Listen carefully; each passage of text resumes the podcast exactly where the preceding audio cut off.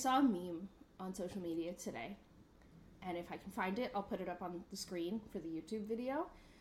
And it's the SpongeBob meme with uh, every like. It's the SpongeBob meme where Squidward is looking out the window and SpongeBob and Patrick are playing outside. And it was someone saying like who it was an it was a Lance account where it was like all the other fans with their favorite drivers participating in testing and they were Squidward like staring out and watching all the fun. Poor Lance. Yeah, um speculating a broken arm or something that can happen with a biking incident, but unfortunately we will not be seeing Lance at preseason testing. Briana's coping relatively well.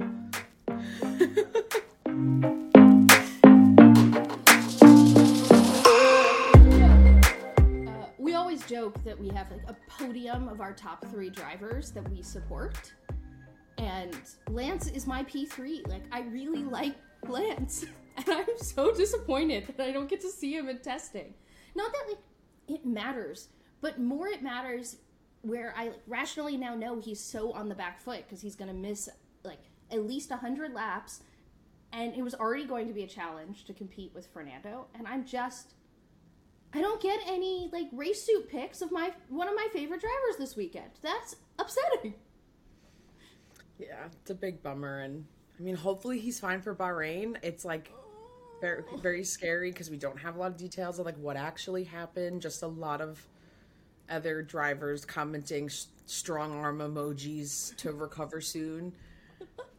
And that Oh, it was a biking I incident is, is what we got. Yeah, you know, showing support with the arm. We're so strong. Yeah, because like can't get too close to showing affection, Right.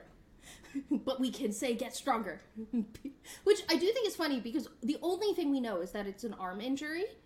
And so all of these men are commenting like their stereotypical like strong arm emoji and I'm like I don't think you're meaning to be this on the nose with what's going on. No, they're not. That's how that that's that's their equivalent of like sending love, sending gains. Like it's And I understand if this was any other driver, like right now, I would be spiraling like, oh my god, okay, they're on the back foot, and then they might lose their seat. And I understand that that what comes with being a Lance fan is that there's zero worry about him losing his seat unless he wants to stop driving. So I'm not actually worried, but just as someone who both likes to see Lance succeed and see Fernando fail, I'm sad. This doesn't seem like a good setup for me. I'm not encouraged. uh, maybe we'll see Felipe come in and really just wow us. That would be exciting. The only positive to come of this is I do think it's exciting that the reigning F2 champ is going to get track time. But the whole thing just feels like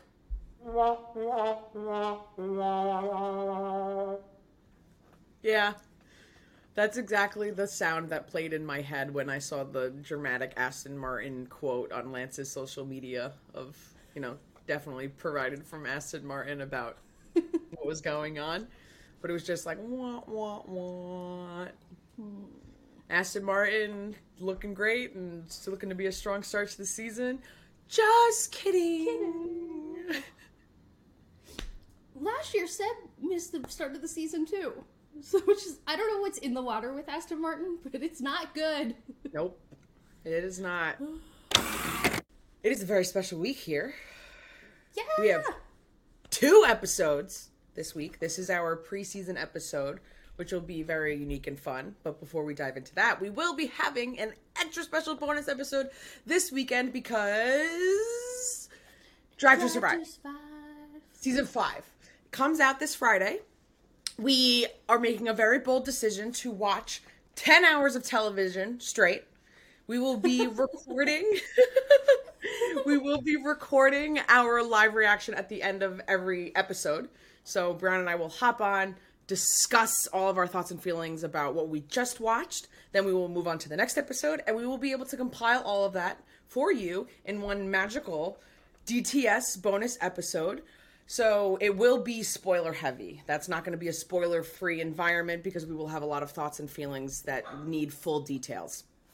So we'll be giving time codes and markers so you can see in our description. Maybe you watch an episode and you're like, we need to hear more about this, or what is everyone talking about? Or when you get to the Daniel Ricciardo episode and you need to see how hard Nicole cried, you can definitely jump on and click to see that. we, again, are watching 10 hours of television. So right now, our plan is to have this episode up Saturday evening Pacific time. 10 hours of television is a lot, and we are human. It may be up Sunday. Check it out this weekend. Have auto downloads on. Turn notifications on. That's a great way to find out when it's posted, but it will be up this weekend. Um, and we also have preseason testing, so there'll be a lot of uh, content on our socials this week. But that leads us directly into our preseason episode. Briana, would you like to talk about the fun that we're having today? Yes. So, normally we end our show with the yellow sector notes, which is essentially our grid walk through the paddock, making sure we hit every team. But because today is our very special 2023 season preview episode, the entire episode is basically yellow sector notes, and it's our grid walk. You know, the name. Ha ha ha. Get it? She okay. said the thing. uh huh. It's our grid walk through the paddock. We're gonna go through every team in an order we determined just arbitrarily, admittedly. Uh, and we're to talk about what goals we think the teams are setting for themselves and in order to determine was this season a success and then we're going to talk about the goals we personally have for the teams what would make you know uh, the haas season successful in our eyes which we will spoil is definitely different than probably what will make the haas team successful in haas's eyes so we're starting with mercedes to shock of no one because our favorite team with our favorite driver um, yes. Just already preparing ourselves for our hope alarm. Just needed to yes. go out quick. so I know that Mercedes just wants to be fighting back at the front again.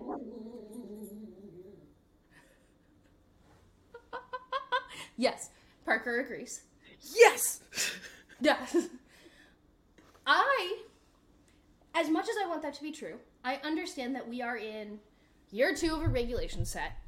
If Red Bull doesn't win this year, shocking. I just need Lewis to win a race, Nicole. I just really need Lewis to win a race. Mm-hmm. Yep. Again, I think it's feels weird to say that's what we'll settle for because the W14 is black, so it's fast. but God, I just I'd love I want to see Lewis win again, please. It feels like we're watching not Formula One because he didn't win a race.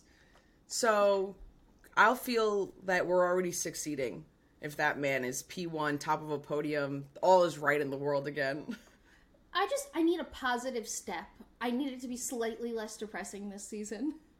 It felt like every single time he had an opportunity to win a race, something chaotic happened. And yeah. Yeah. I really of all the 20 drivers on the grid, like no one gets my blood boiling last season more than K-Mag did for the most part because he just loved to turn right into Lewis Hamilton. Every time they lined up on the grid, I'm like, you're just gonna turn left. And it's really like it's not good for Haas, and it's really not good for Lewis. Like I just I have some PTSD.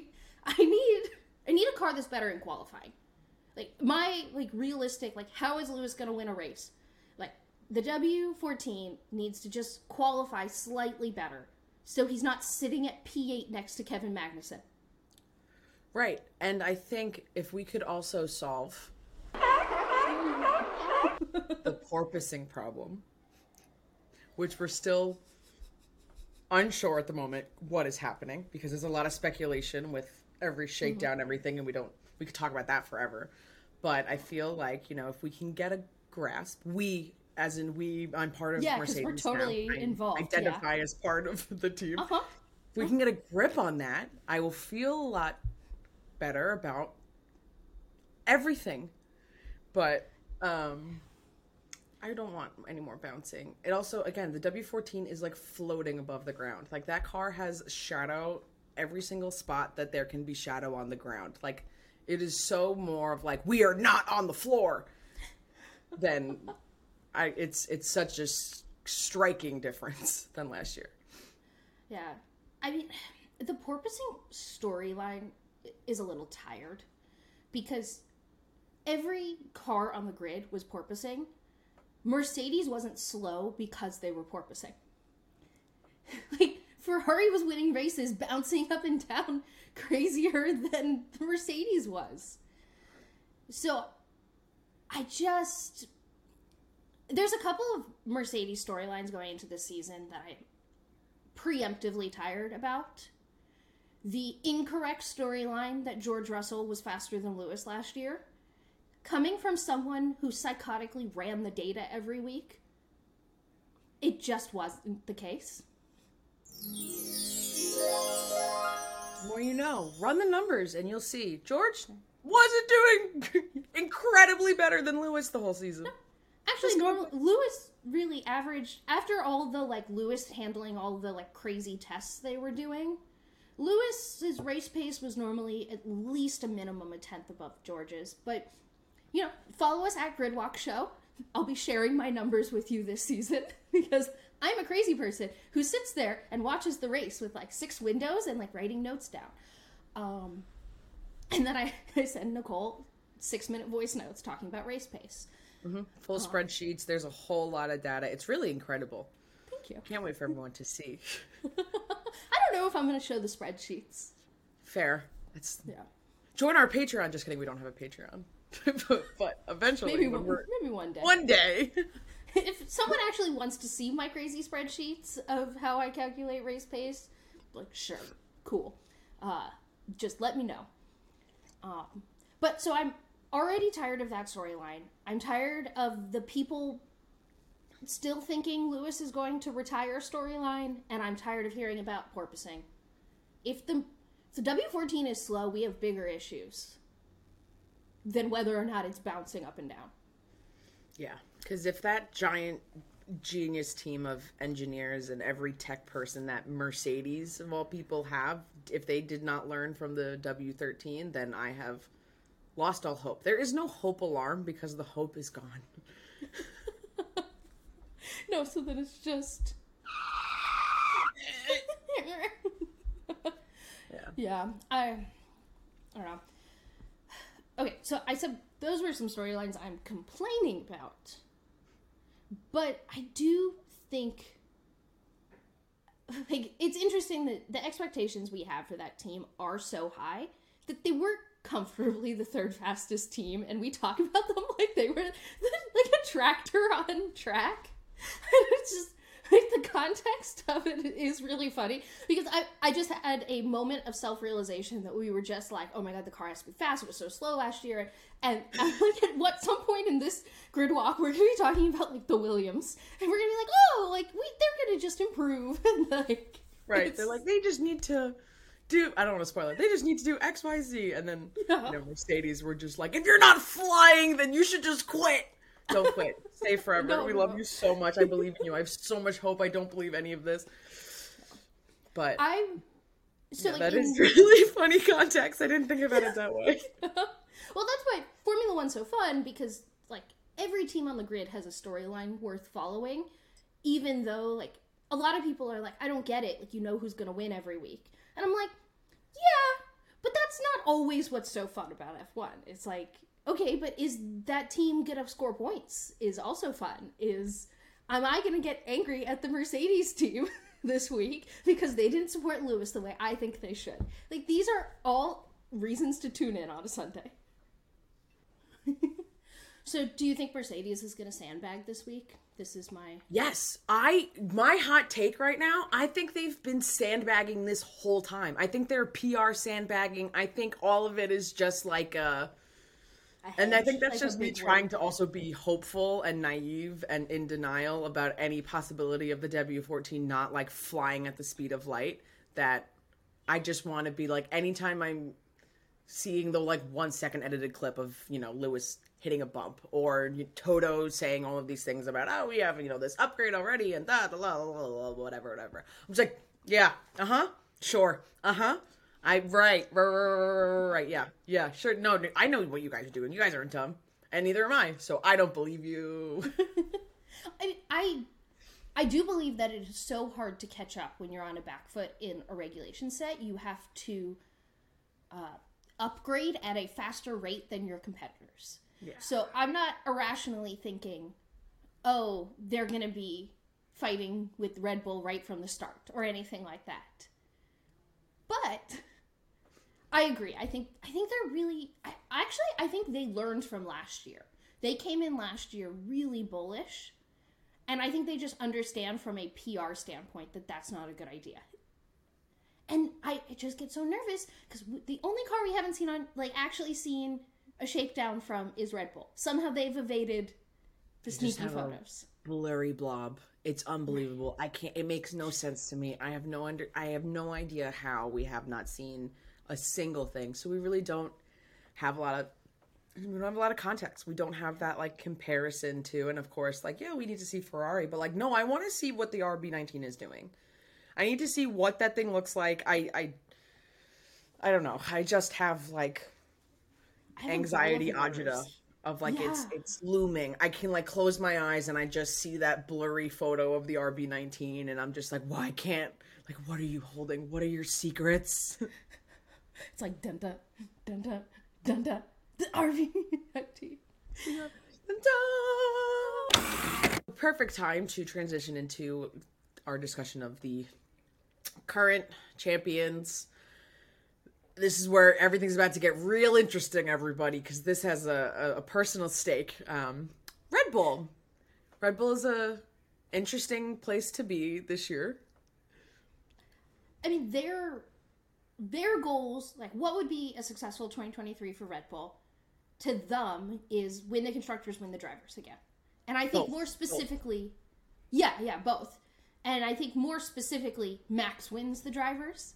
Like I don't think they want anyone else to, nor would they. Yeah, I feel like that goes without saying, but I guess it's Right. important to say to lead into the drama of. I mean, I think another storyline that the media will play with for a while is like last season tension, Max and Checo, and is it okay? Is everything happy in the Red Bull world? Buh, buh, buh. So I think we'll get a lot of that. Yeah. Which leads into my personal goal for Red Bull for the season, which is, you know, maybe we could go a season without Red Bull cheating or or maybe creating a giant PR nightmare or a racism scandal. Like I just I think that if Red Bull could have a relatively quiet season in the press, like if the worst thing that happens in Red Bull is Max and Checo fighting, that would be such a win for Red Bull this season because I'm really tired. I'm tired of it. Yeah. I would love no racist incidents. Right. And you know what? If like you're so focused on that that maybe you bust the cost cap again. Oh no. I just You said as a Mercedes fan. But maybe they changed caterers. So like Uh, you I don't want to perpetuate that incorrect rumor. That's not how budgets work. Uh, it doesn't it didn't make any sense. But no. It, you know what it happened though? It made me really worried for everyone's financial situation if they thought that that's how budgets work. But I just if this team that isn't supposed like doesn't have to be the least likable team on the grid could somehow manage to go an entire season without cheating, that would be cool. I would just somehow maybe this is my challenge to you Red Bull. I look, you're going to be fast. The cost cap punishment isn't actually going to punish you. We understand it. Go win the championship, and could you just, just do quietly and not controversially for once? Like, shh. just kind of. Shh If you're thinking about saying something, maybe just don't. Or yeah, I don't know. Because there's pieces of me that want to like everything about Red Bull, and I just do not support most of their association. So we have to play my favorite game now because we haven't updated in a while. So Nicole, huge like Daniel this Ricciardo game. fan, This game makes Huge. me nervous. huge Daniel Ricciardo fan, huge Lewis Hamilton fan. So obviously not a Red Bull fan. If you couldn't figure it out from the last three minutes of content you listened to, So we're playing this fun game of Nicole loves merchandise. On a scale No. from zero being absolutely no way to 10, it's shipped on its way to me. If Daniel Ricciardo Red Bull merch was available to purchase right now, because it's not, because they're lame and don't want money for some reason, where are you from zero to 10 right now on your buying Daniel Ricciardo Red Bull merch specifically right now? So first disclaimer, I think I need to point out when we were at COTA, and I think it was it was Sunday, it was post race, and we were back at the hotel, and there started, it was the first rumor drop of Daniel Ricciardo, reserve driver for Red Bull. I like collapsed. I could not process that. I was like, no, no, he's joining the dark side. And this was before I watched Star Wars. I was already just like, no, I can't, I can't. Especially that was also when Toto was spotted in Danny Rick merch, and I was like, what is happening? What is going on? I couldn't.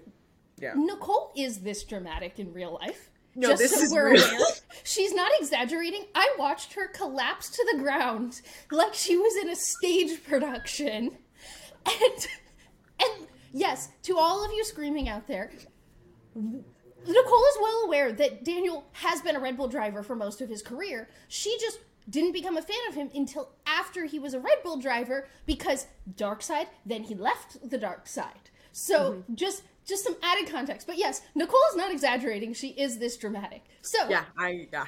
and at Um, that moment, it was a zero. She was talking to me about how maybe like if that happened, she wouldn't actually be his fan, like a fan of his ever again. and we've kind of walked that back a little bit because she she really likes the Australian man. I Um, love him, and I just also love good PR and good marketing. So it's a real sickening. So basically, go back to the question. First, Yes. it depends on the item. Like I will no, no, never. No, I I just Red Yes. Bull, Daniel Ricciardo merch. Like so, right now, oh, here I'll, I'll give you some context. Right now, what they've released for Sergio and Max are team kits. So we're just talking team kits. Red Right. Bull team kits. right. I'm no flat brim hats or something. Well, that's what I'm saying. I, I I will never purchase a Red Bull flat brim hat. If I ever do, that's a cry for help. I am never buying a flat brim Red Bull hat. I'm also never buying a Red Bull Team Kits polo. But that's also I'm not buying teams polos. Things will get sticky if there's a there is the a Daniel Ricciardo release of the long sleeves and there's the it gives you wings on the sleeves. Mm-hmm. Then that, which is what I'm talking about. Let's pretend that Yeah. that's already been released. Zero, no way I'm buying that. They are the the enemy. To ten, it's already shipped on on its way to me. Where are you right now? like a five. Whoa! Whoa! Okay, the last time, so Nicole and I talk about this off pod all the time, and the last time we chatted about this, it was at like a one. So, hmm, okay, we need a. Well, it's okay because our since our goal for Red Bull is zero scandals this year, and maybe don't cheat. Like I give it till race two, they're gonna do something, and you're gonna be like, ah, crap, never mind. Right, right, right. And part of the preparation for this was we needed to consider who we were rooting for in the in the team battles in the driver battle. And I had to make the decision of I'm technically rooting for Max. Huh. Okay, I'm technically rooting for Max. I know, I'm sorry. And like, I don't think that they're good. I know Red Bull has the reputation. It's not the first time they would have replaced a driver mid-season. Blah blah blah blah blah blah blah. I I do not believe that Red Bull is going to. We're cutting you off, cutting you off. No more, no more. I don't want to hear about Max anymore. No, no, no, no, no. Can I talk about Checo? Yeah, no, I'm, I'm just, I'm teasing Yes. you. A hundred percent. I, I, I understand why you feel that way. You want one of your favorite drivers to have a seat again. It's totally fine, but you still get a big. Sorry. I am. I am. And again, I don't think it's going to happen. I think they'll continue to use Daniel as like a marketing machine because look, I can't let myself. I've already come to terms with this man not having a seat this year, and that is where I, I I'm okay. I cannot. Th- I cannot have a hope of that he will be driving. And then I have to process he will be number two to Max, and he will just do whatever they say, and that's another thing that I'll have to cope with if it ever gets there. But I don't think it will. No. I think So yeah, to our point, our goal for Red Bull this year being like, don't create a scandal, don't create a PR nightmare. This team is like itching for a mid-season driver swap. Like I feel like they just like you know are like on withdrawals. So I understand why everyone is like all up in arms about this, which leads us to their sister team, AlphaTauri. Interestingly, because everyone's talking about Daniel Ricciardo, but if Yuki or Nyck has a huge season in some way in that AlphaTauri, it is just as likely that they get pulled up if for some reason Red Bull decides no more Sergio Perez and it's to messing with the golden boy. Wow, I haven't even considered the idea of them replacing Checo not with Daniel because that in my brain is so unheard of. God, could you imagine the fury I would go on if they replaced Checo with Yuki and not Ricciardo? I would be the mo. You couldn't have a conversation with me. I'd be livid.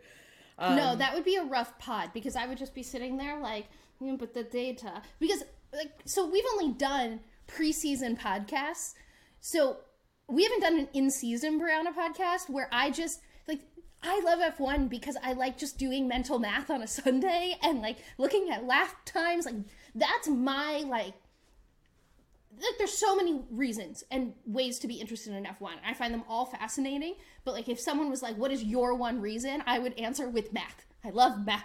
Yeah. I mean, that's literally, we were sitting at COTA, and as Lewis is in the lead, you're like looking at numbers and you're like, it's not going to happen. Like, you lit, like, we could just be like, he's not going to win because, like, he's losing seconds. This is, look at what Max is doing. And I'm, we're sitting here live. There's no spreadsheets. I'm just like, mm hmm, thank, yep, yep, yep. It was great preparation, and I appreciate it now looking back because I was prepared for him not to win, even though I'm just like, he's P1, and it's happening. And it knew it wasn't going to happen. It was still really fun. It was very fun. Yeah. AlphaTauri. AlphaTauri, I think, well, their goal for themselves, they come out every year and say the goal of the team is to finish top five in the constructors. So they're one of the teams that are like very clearly outlined and real. I don't know. It hasn't come out how many parts they bought from Red Bull this year. So normally in the second year of a regulation set, AlphaTauri and Haas make a jump because of how closely partnered with Ferrari and Red Bull they are. They buy a bunch of parts, they get better. I don't know how much either of those teams have purchased this year, so top five total could happen. Like That'd they could make a big jump. But my personal goal for AlphaTauri this year, and I wonder if you are on board with this as well, is can you just figure out your future? Like, sister teams are dumb. We shouldn't have two Red Bull teams on the grid. Is like, are they going to sell the team? I'm. They consistently are saying Red Bull, that is the day in this, that they're not trying to sell AlphaTauri, and I believe that they're not actively trying to sell it. But I also believe that where there's smoke, there's fire, and there's so many teams trying to buy AlphaTauri right now, it seems, that it's going to bid up to a price where Red Bull agrees to let them go. So that's my my goal is like I don't want to hear this rumor mill anymore. Like someone buy the team already. that's my thoughts. What are you? Um, as soon as they changed their name from Toro Rosso, I was like, why are you here? Because that, again, like, it's, you know, not a fashion brand, whatever. Yeah, sister teams, I don't understand it. I don't think we need two of them. I think it's, we are in a place where over the next few years, we are going to see a lot of people trying to get into this space. We're seeing it with partnerships. We're seeing it with Ford being so loud right now, and they're not even in, like, on the grid in a sense, in, you know, whatever partnership financial way. I don't think that's slowing down. We had the deadline last week with the FIA's current process about new teams interested, submitting applications, things like that. I think, especially as the season goes, and depending on how AlphaTauri is performing, I feel like there'll probably be more public claims of interest. And AlphaTauri continuously a Red Bull coming out saying like, "Ah, yeah, you know, we just weren't too jazzed about that offer," and we're like, "Who? You're for sale, right?" Like it's it, it's it'll be until you know Andretti walks in and says, "Here's a zillion dollars," and they're like, "That sounds great." And there you go. Yeah. Money talks. It's the price tag. Um, but yeah, I'm ready. I think it'd be. I don't think they're necessarily adding much pizzazz to the grid, so I think it's a really great place for there to be some spice. I stand by this, and it's not just. I mean, AlphaTauri being a sister team, like exactly a sister team, is worse in my opinion than Haas' relationship with Ferrari because it's at least not owned by the same people. But like my goal for the grid is like no sad teams for 2026. And when 2026. team- I was like, there's no way that's happening this year. Oh no no no! That's my 2026 goal. Yeah, no, my goal for AlphaTauri is to figure out something for 2026, please. but um, yeah, because it is knowing that there's theoretically only nine teams on the grid who even care about winning a championship is sad when there's only 10 teams. Like AlphaTauri is never they are the junior team, even though they like to call them a sister team. But they're the junior team, which means that they are designed not to win. They're designed to just be helpful to Red Bull. And like we don't need less people competing for a championship. That's boring. So my favorite team to talk about in a preseason setting are the boys in red at Ferrari. Ferrari. Because if we're talking about like what goals are they setting for themselves, every offseason it's the same goal and it's win both championships, but more specifically win the constructors because that's really all they care about. Yeah. And my goal for them is to just embarrass themselves less. Like I think I think if every weekend we're not talking about them messing up, maybe half the weekends. That would be a successful season for them. Would love that. Yeah. Figure out what you're doing with your tires, sort out power units. But it is very interesting, I think, with a lot of teams, or I guess particularly if you want to look at Red Bull, it's it always feels like it's a joint conversation of like winning the constructors and Max winning the drivers' championship. Ferrari is such the vibe. It's like, no, Ferrari will win. And like they I don't think it necessarily matters to them who wins the drivers.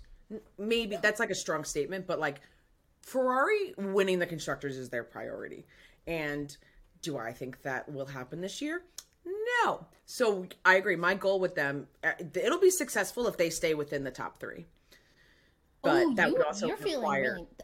I think that's hundred percent. Like they're not. I was going to say that would require Alpine or Aston Martin or another team to like really figure out what they're doing. But you know what? If you guys stay in the tops, which like I think they will, so just don't embarrass yourself and maybe be competitive some weekends. Carlos stay out of the gravel.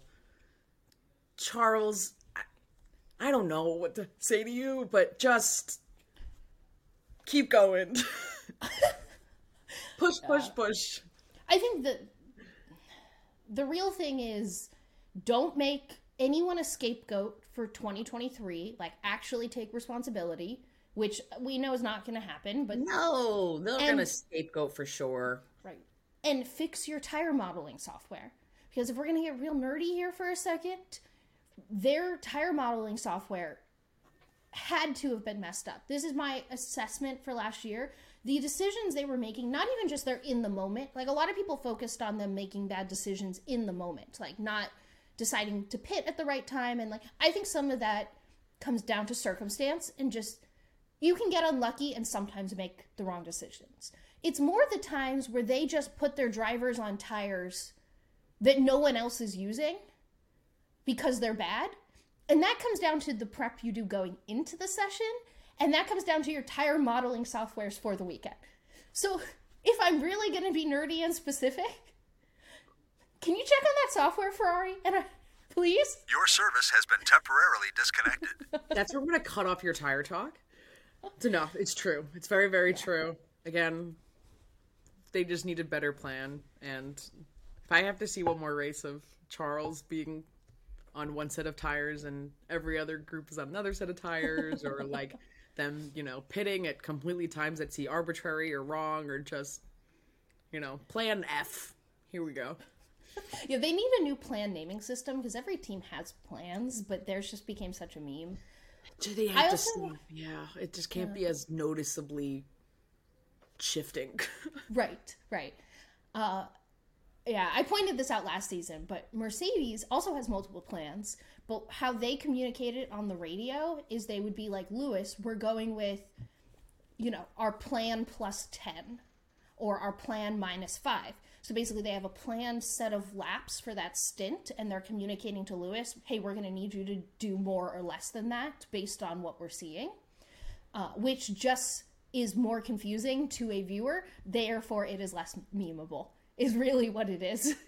so Ferrari is saying the same things, except they're saying plan A, plan B, but plan A is probably like 50 plus, you know, 15 plus 5 and plan B is 15 plus 10 and so it's it's all communicating the same information in the end. If I'm also going to get granular about ways to improve, like make decisions without running it by your drivers. Like there's a way to communicate on the radio and, and look, I'm not a race car driver, but when someone asks you a question that you need to make in a short amount of time with limited information, presenting it to them like we think we should go to the grocery store right now. Are you okay with that? Is really different than should we go to the grocery store? Should we go to the convenience store? We could eat at a restaurant. One of those requires a lot of thought to decide what you want to do. The other one is a, you know what, that sounds like a great idea. Confirm. and when you are driving a race car at a really fast speed and making instantaneous decisions, it's much easier to not have to decide what store you want to go to, but to just confirm that you like the store you're going to. And with their like big, uh, the the most recent or one of the recent interviews with like their new team pr- principal and Fred's like, we just gotta really work on communication. I'm just imagining like the entire Ferrari garage is just like an Italian family, like all yelling at each other in the kitchen, and it's just like no one can make a decision because like everyone is wanting to be like put their input in. Like that's completely what I imagine like a a strong, loving, very loud, very excited. Because it's a circus. It's an it's it is an unbelievable amount of chaos. But when his answer is just like we're going to improve communication i'm just like what so like you're not just going to all like be yelling at each other in italian i think it's inevitable that if the season doesn't work out how they want they're to pick a scapegoat I just want Ferrari to set more realistic expectations. So if we're sitting here talking about like what's our goal versus what their goal is, I think this is the team with the biggest gap there, where it's clear that their goal is to win the constructors, and our goal for them is to like get slightly better. like I wish their goal for themselves was get slightly better. yeah i don't i don't want another year of like sad carlos sitting on the hill or charles getting like a yell yell yell yell yell like it just is too dramatic. It's so ferrari and i love you ferrari. You can't just win because you're ferrari. You can be good because you're ferrari but like act like you're ferrari and create This a team and a strategy that wins and not just we're red This and we've been here Ferrari. Has always been this, except for the brief time where Ferrari was Michael Schumacher and he decided to make Ferrari not Ferrari. And then Ferrari went back to being Ferrari, which is the preseason. We talk about how their engine's the craziest thing in the world and they brought 10 seconds of upgrades and everything's going to be great and they're going to win it all. And I can't wait for them to win at Bahrain and for all of us to overreact and then it just go back to being normal. because what is an F1 season without Ferrari showing a little promise at the beginning and all of us overreacting to it?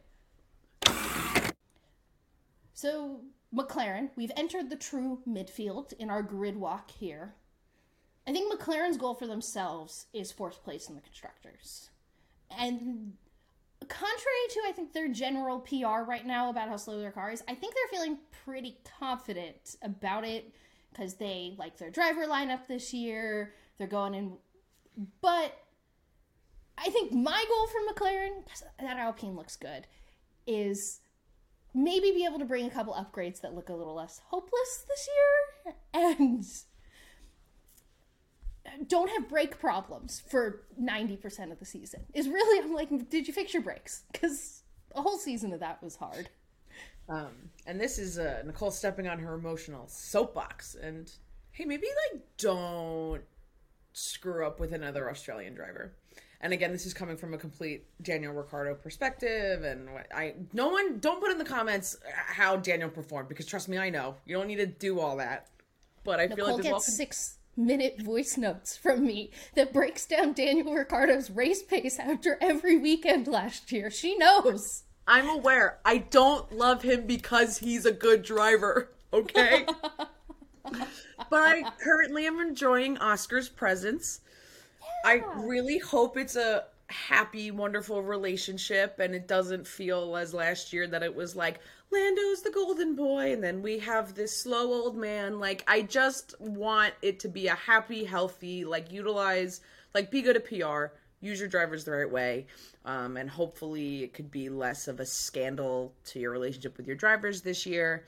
Um, I think they're going to be super slow, but again, I think I'm coming from an emotional place of, yeah, I hope it's a tractor. And I hope Zak Brown cries. But that's again coming from not a technical, logical place. and that's okay. I think I think there's actually a lot of fans who are really emotional, whether or not they're Daniel Ricciardo fans. I think a lot of people were very emotional about everything that went on last year. Uh, and there's a general consensus. It feels that everyone wanted Piastri on the grid, but not not in such a dramatic fashion. And I do feel bad for him because his job was to get on the grid, and there's only 20 spots. And so I don't I think he was put in an impossible position. So I am rooting really hard for Piastri because I I just want like it would be really sad to watch like what is he 22? Something Maybe. like that. Yeah, he's so young. He's finally achieved his dream and I just don't want it to be a disaster because he's coming in on the back foot from a PR standpoint and that does matter. Yeah, I mean, he was technically coming in with two seats, so really, he had he was a driver seats. with the best position. Come this past August was yeah, Alpine and McLaren. I can't wait to see that in Drive to Survive, but yeah, it is a very unique position that he's in. There's a lot of I think a, a lot of people probably didn't enjoy watching that PR nightmare as much as we did and how it oh, was handled. so ridiculous. Oh my god, talk about silly. It was just crazy. All of that was I could not keep up. But Yeah. it'll be hopefully I don't know. Give us more Oscar. Give us Oscar making pastries. Lean into the joke. I did Make see that. McLaren put out some PR photos of both their drivers like cooking for Pancake Day yesterday. Uh, and so I think they're going to lean into it. And then Piastri posted a photo of his helmet that was altered to say pastry instead of Piastri, which I thought was really funny. And I just I appreciate anyone who can lean into a meme about themselves. So I don't know. I'm really I'm really rooting for him because I just I think that's such a hard way to start off a career. And people who understand driving say that he's one of the most promising young drivers since like Lewis, which is really high praise. And I don't know if he can live up to that, but I also think another goal for this season for McLaren should be uh, don't ruin their relationship with their star driver. Like I I get that Lando right now seems totally okay not winning races, but I really don't think he's totally okay not winning races and I just they they need to nurture that relationship if they want to keep him. But unfortunately, they have a tractor.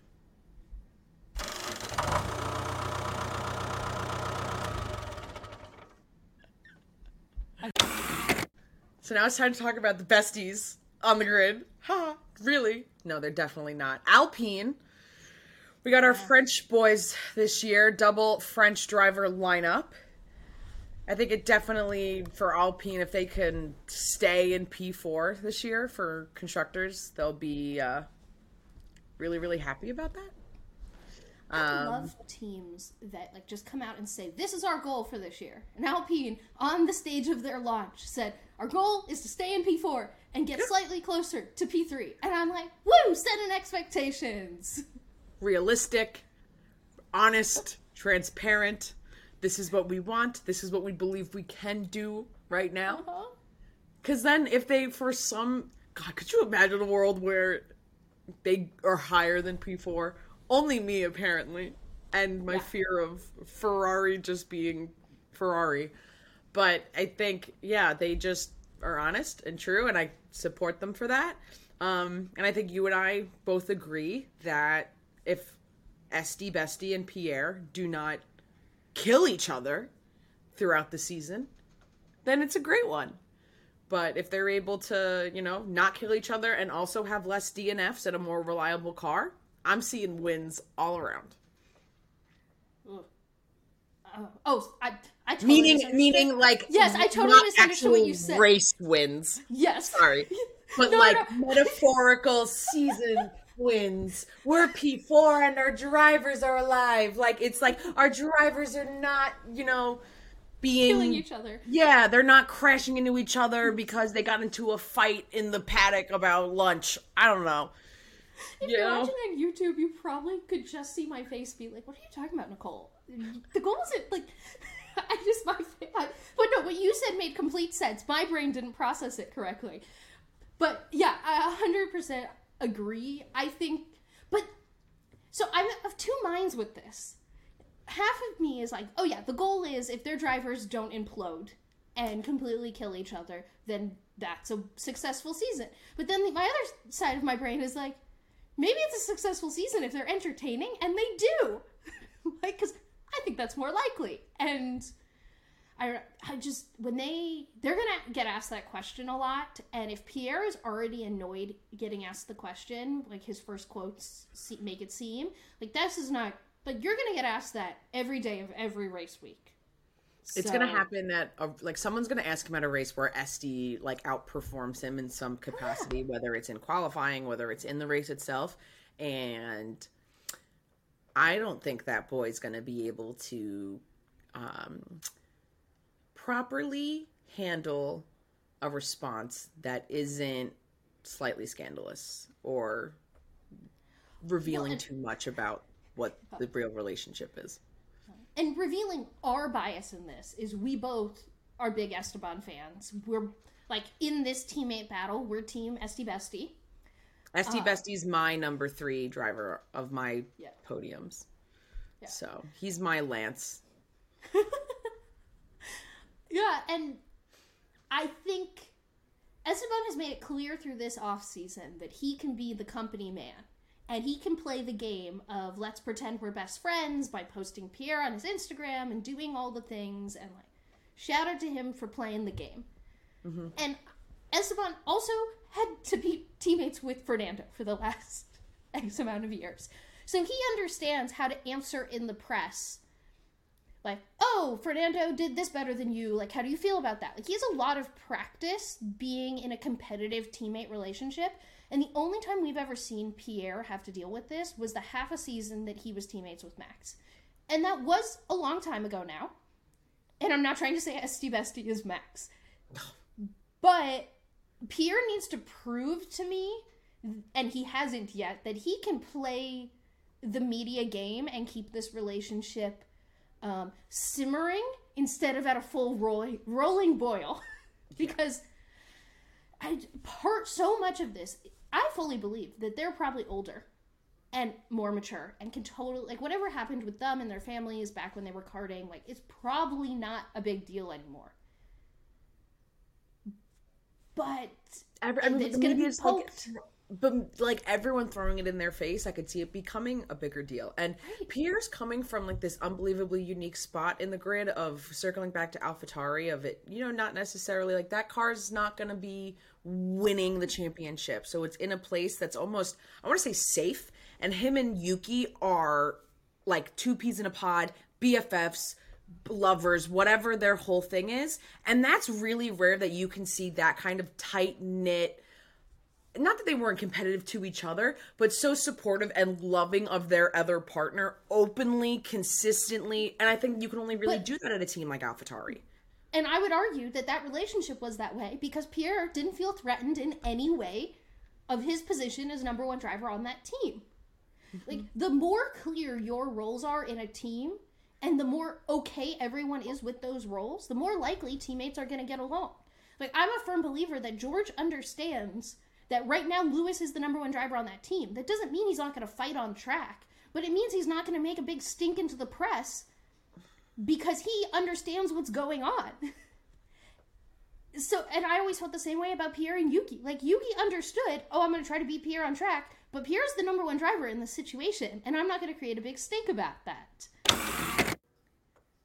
So, Aston Martin's the only team on the grid right now that I think is actually bullish to the press.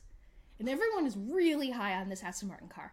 And as a Lance Stroll fan, I would like them to be really high on the car. But because they are the only team that is excited and like saying they're going to be back fighting towards the front and in the more real midfield because their car was real peaky last year. I'm nervous. I don't I don't I don't know how much I believe their bullish behavior. Mm-hmm, mm-hmm, mm-hmm. Yeah, two you new talk some sense drivers? Alonso and Felipe. It's really crazy. I'm kidding. I'm kidding. We love Lance. We, we love Lance. We wish him a speedy recovery. I do. I in this team battle, I'm rooting for Lance. I that is my choice of this, and that has nothing to do necessarily with you know my feelings With of Lance. Lance. just Alonso. No, that's not true. It's both. Not a big Alonso fan, and I can tolerate Lance's existence. But it it's gonna be uh, yeah. I mean, it started. They seem to be on a good start at the launch. Um, it's been a rough couple of days. I hope they'll love to be more consistent towards the end of the season last year. They seemed to start to like develop a groove and a rhythm and like kind of really figure out what they needed to be doing. And maybe if they figured that figured that out earlier, things would be different for Seb, but we can't play that kind of speculation game right now. Um, but it would be incredible if Lance just comes in and smokes Alonso uh, in every possible way. So I think that's what we the angry person in the comments right now. Just let us be delusional. What is a preseason preview for? But to be crazy delusional. Yeah. Who's all for delusion? We're not here to be making tons of common sense. Yeah, Aston Martin's in a weird place because they're definitely a team whose goal right now, and we are entering the part of the grid where most of their personal goals are all about the next regulation set, like what they can do for 2026 when we get the new engine in, and like right now the big rumor is that Aston Martin might be the one to partner with Honda for 2026, so they'll become a full works team. I just right now I think they would like to just not have a bunch of P10s. I think that's the real. I, that's my expectation. Like Lance not just fighting for P10 and P9 every week sounds like fun. Yeah. And, oh, but I will say that their car is the most intriguing car on the grid right now. They've made the most visual changes, and I don't know enough to know if it's going to work, but it is exciting. I think it's the only car launch that I left you a voice note screaming about the car. Very excited about the yeah. You're like, this is exciting. We can talk about things. There's things to discuss and to talk about, and oh my goodness, yeah. And I was like, right. Thank goodness we also have a podcast now for this, so it's not just for me to hear these theories. But you know, it's, it's it's they're coming in with a lot of new. They're coming in with a lot of fresh starts. It would be really cool if that car was competitive and did things. Right. particularly Lance's car. It's gonna be. I mean, we have once again Alonso's fresh start of new team, new journey, new chapter. La la la. Will we see any difference? I hope not. But maybe. I love the cycle of Fernando Alonso in F1. It's like the most consistent thing. It feels stable and safe. Where it's like right now it's the early honeymoon phase, and he's only saying positive things in the press, and he loves the team. But of course, he's making stabs at Alpine while doing it. And then like year one is like not as successful as you want it to be, but things are still positive. And then by the end of the stint, it's like flaming out like it did with Alpine, and like everything's a disaster, and like like, don't forget that everything that happened with Oscar happened because all of a sudden Fernando Alonso was like, "See ya, Bye. Dip. Hello. I'm gonna go take all the money over here." Yeah, I'm gonna go take this money. I'm gonna go to this seat. I'm gonna be over here with a haircut and a shaved face, and um, Yeah. the new like God working doing so much PR with Aston Martin. It's like really Aston Martin's taking advantage of this honeymoon phase, and they're like every video we can get with Alonso and merch in the. Oh, it's just yeah, they're they're grabbing a hold of it now. Yeah, I my favorite thing is Aston Martin's total acceptance that Lance just hates doing media. Like he just doesn't like to talk. Like if you ever um gone and watched all the like post session interviews, which is something I like to do with like all the drivers. And I love when I see Lance's and it's over a minute and I'm like, oh, he said words. And this is coming from someone who's like, I just genuinely enjoy that he doesn't like media. So Aston Martin just looks at their second driver and they go, You are going to do all the things now. Yeah, I mean, I feel, I feel like every post race interview with Lance, he's just looks. It's like he's so tired and like surprised that he needs to do an interview.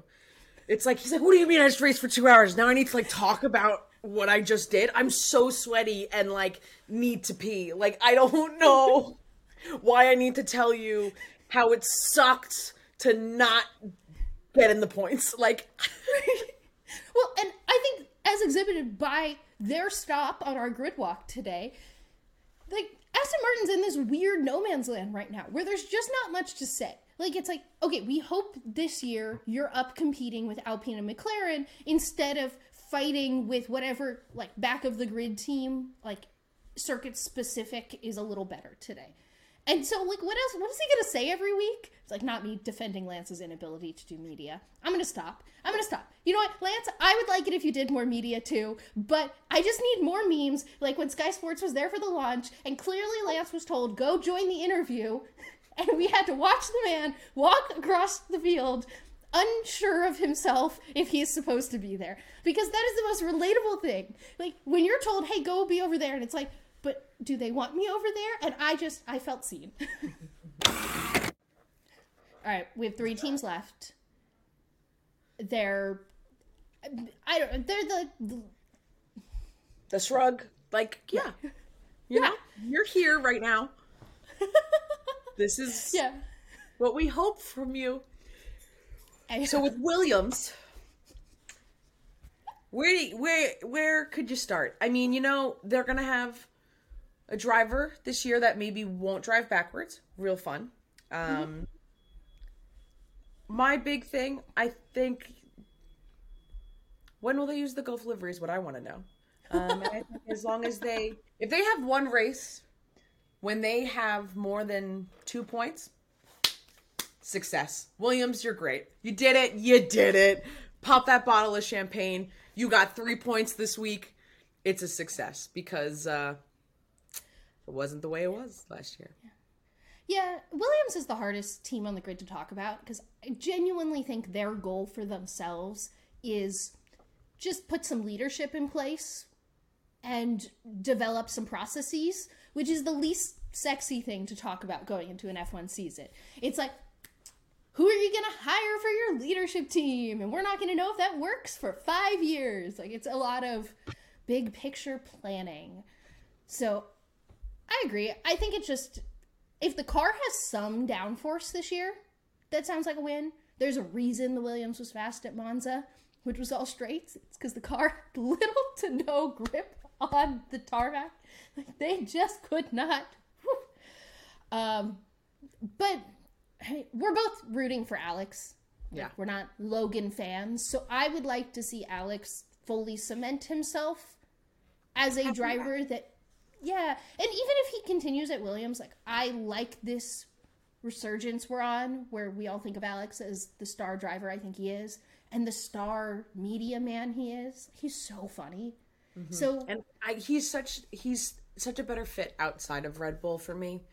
I yes. think he's like doesn't necessarily have the full Red Bull vibe persona, and I don't mean that as a good or bad thing. I just mean it as a general branding piece.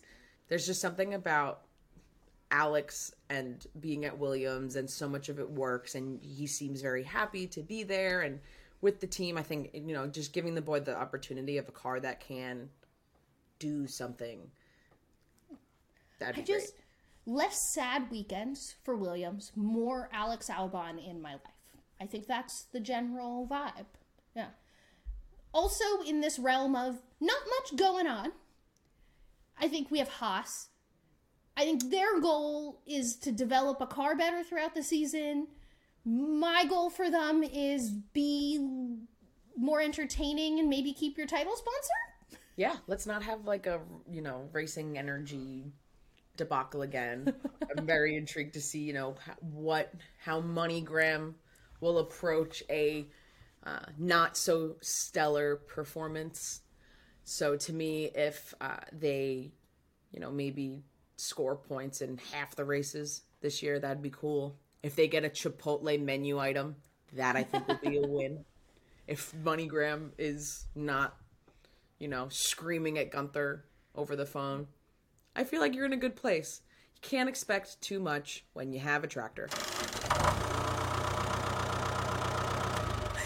They just selected the most boring driver lineup you could possibly select.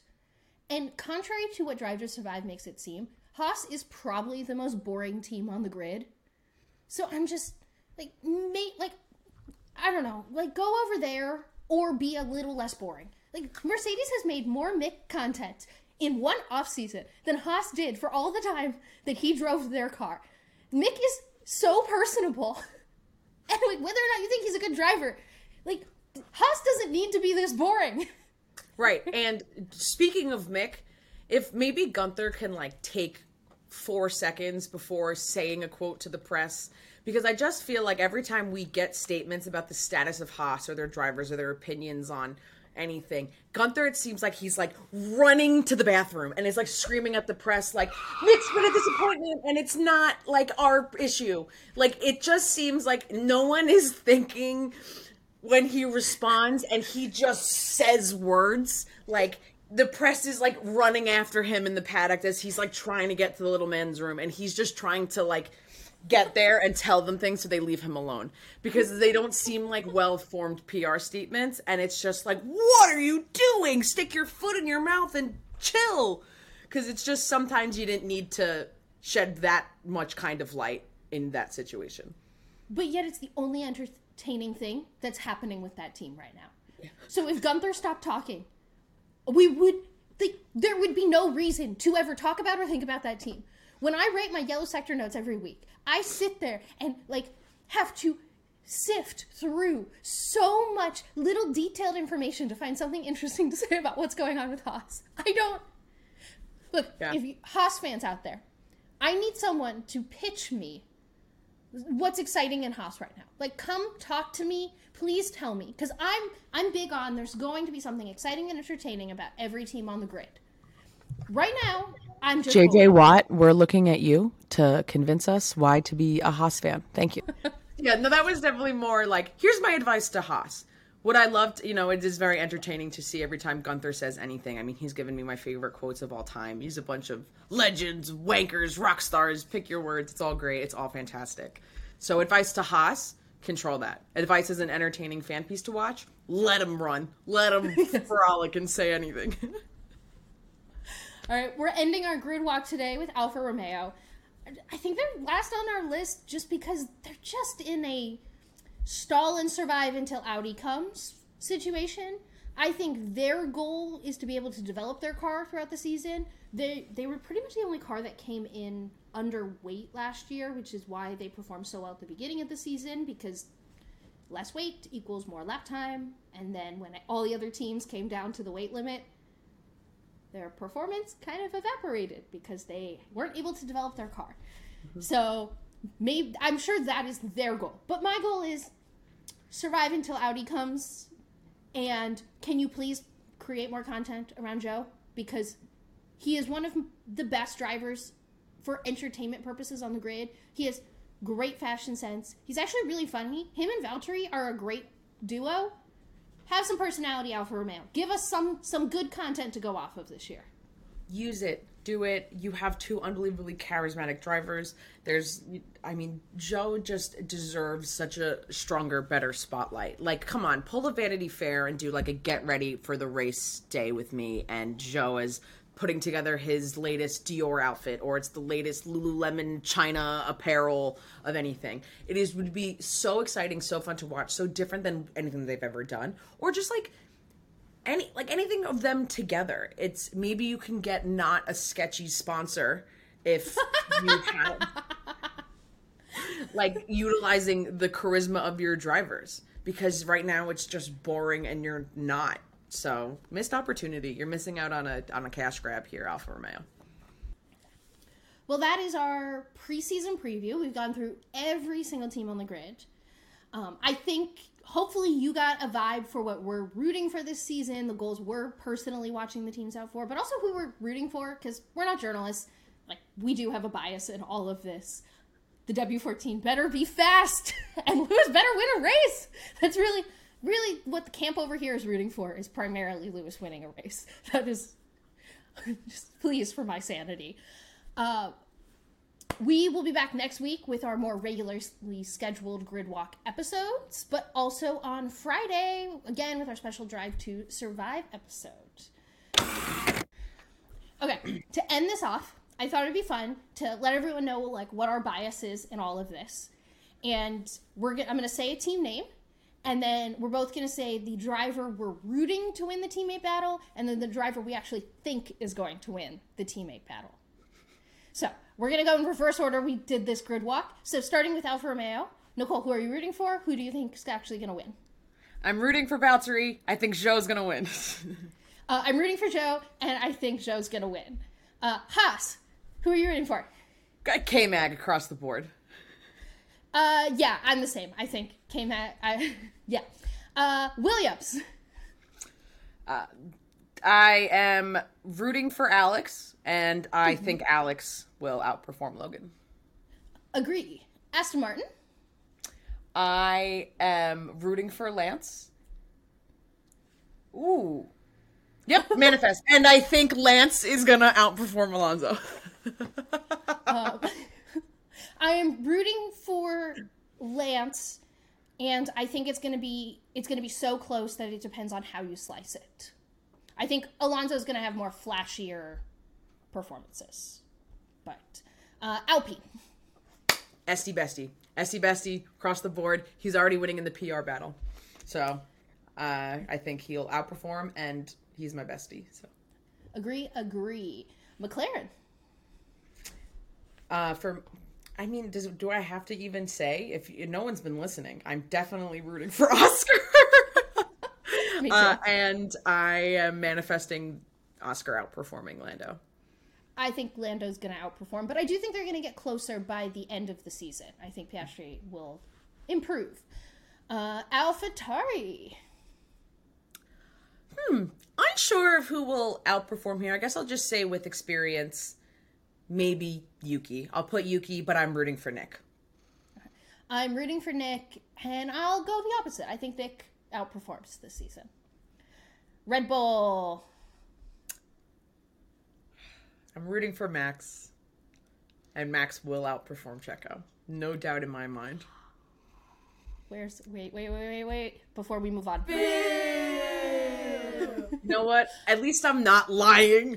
yeah, no, no, no, no. I, I want you to be honest, but it still gets the boo. Uh, I'm rooting for Checo. I think Max will dominate. Uh, Ferrari. I'm rooting for Charles. I think Carlos will outperform Charles. Whoa. Okay. Um, I thought I was going to have the hot take. I'm rooting for Carlos, and I think Carlos will outperform Charles. But I do think it's going to be the closest battle on the grid, and it's just like I think the reality is like one might win more races, the other one might get more points, or one might have better race pace but just be more unlucky. Like I think outperforming, similar to the Aston Martin situation, I think whoever outperforms is going to just be a matter of perspective. Mm-hmm. All right, last but not least, biggest Mercedes of the season. Lewis, Lewis Hamilton. Sir Lewis Hamilton. Sir Lewis Hamilton is gonna fly in the black W14. Who is George? I don't know him. It's all about Lewis. I do think it's funny because if someone listened to this and like didn't know us in real life, they would think we hate George Russell. And I actually like I love the little like number one driver in training, but like the goat. So All right. Love you, that is a wrap on our like full 2023 season preview, Nicole. That's crazy. We're oh my gosh, car's on track. oh my god, literally like so being an F1 fan in the Pacific time zone is weird. Technically tonight at 11:30 p.m. my time, cars are on track. That's wild. Oh my yeah. gosh. By the time two. by the time anyone can listen to this episode, Day one of preseason testing will be done. Cars will be driving when this is posted. amazing, amazing. Well, we need to give a big thank you to, as always, voiceover man. Epidemic Sound for providing our fantastic little sounders and background and our four legged executive producers. Make sure that you turn on auto downloads, rate, and review the pod. Hey everyone on Apple Podcast, we are getting so close to Bahrain, and that is when we are hoping to have five reviews by lights out. Pretty, pretty please, really helps us out. Like, rate, review the pod. Let us know where we can improve, and let us know what you're loving. Follow us on every social media platform, wherever you prefer to be hanging out during the week at Gridwalk Show for our daily grid walks. We will be, we will be back every Thursday. it's a mouthful. We will be back every single Thursday. And this week we will have an extra bonus episode. Don't forget this weekend. So we'll see you this weekend and next week. Today definitely felt more like a grid sprint.